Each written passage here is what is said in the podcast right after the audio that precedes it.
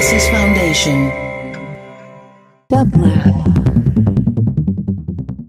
And here is today's quotation from your favorite quotomaniac, care of Peter Schjeldahl.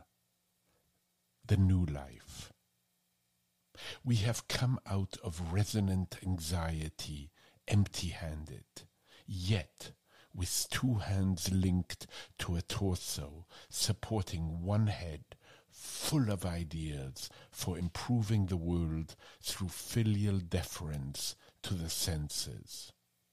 We will learn eventually to love our body before it wears out and can no longer afford us any terrific pleasure. We flex it wistfully at night before the mirror. Our mind we let out to contemporary pastures, hoping love will leap out soon and devour it. Meanwhile, it fattens on the wisdom of the past, which is wiser than we are, you know.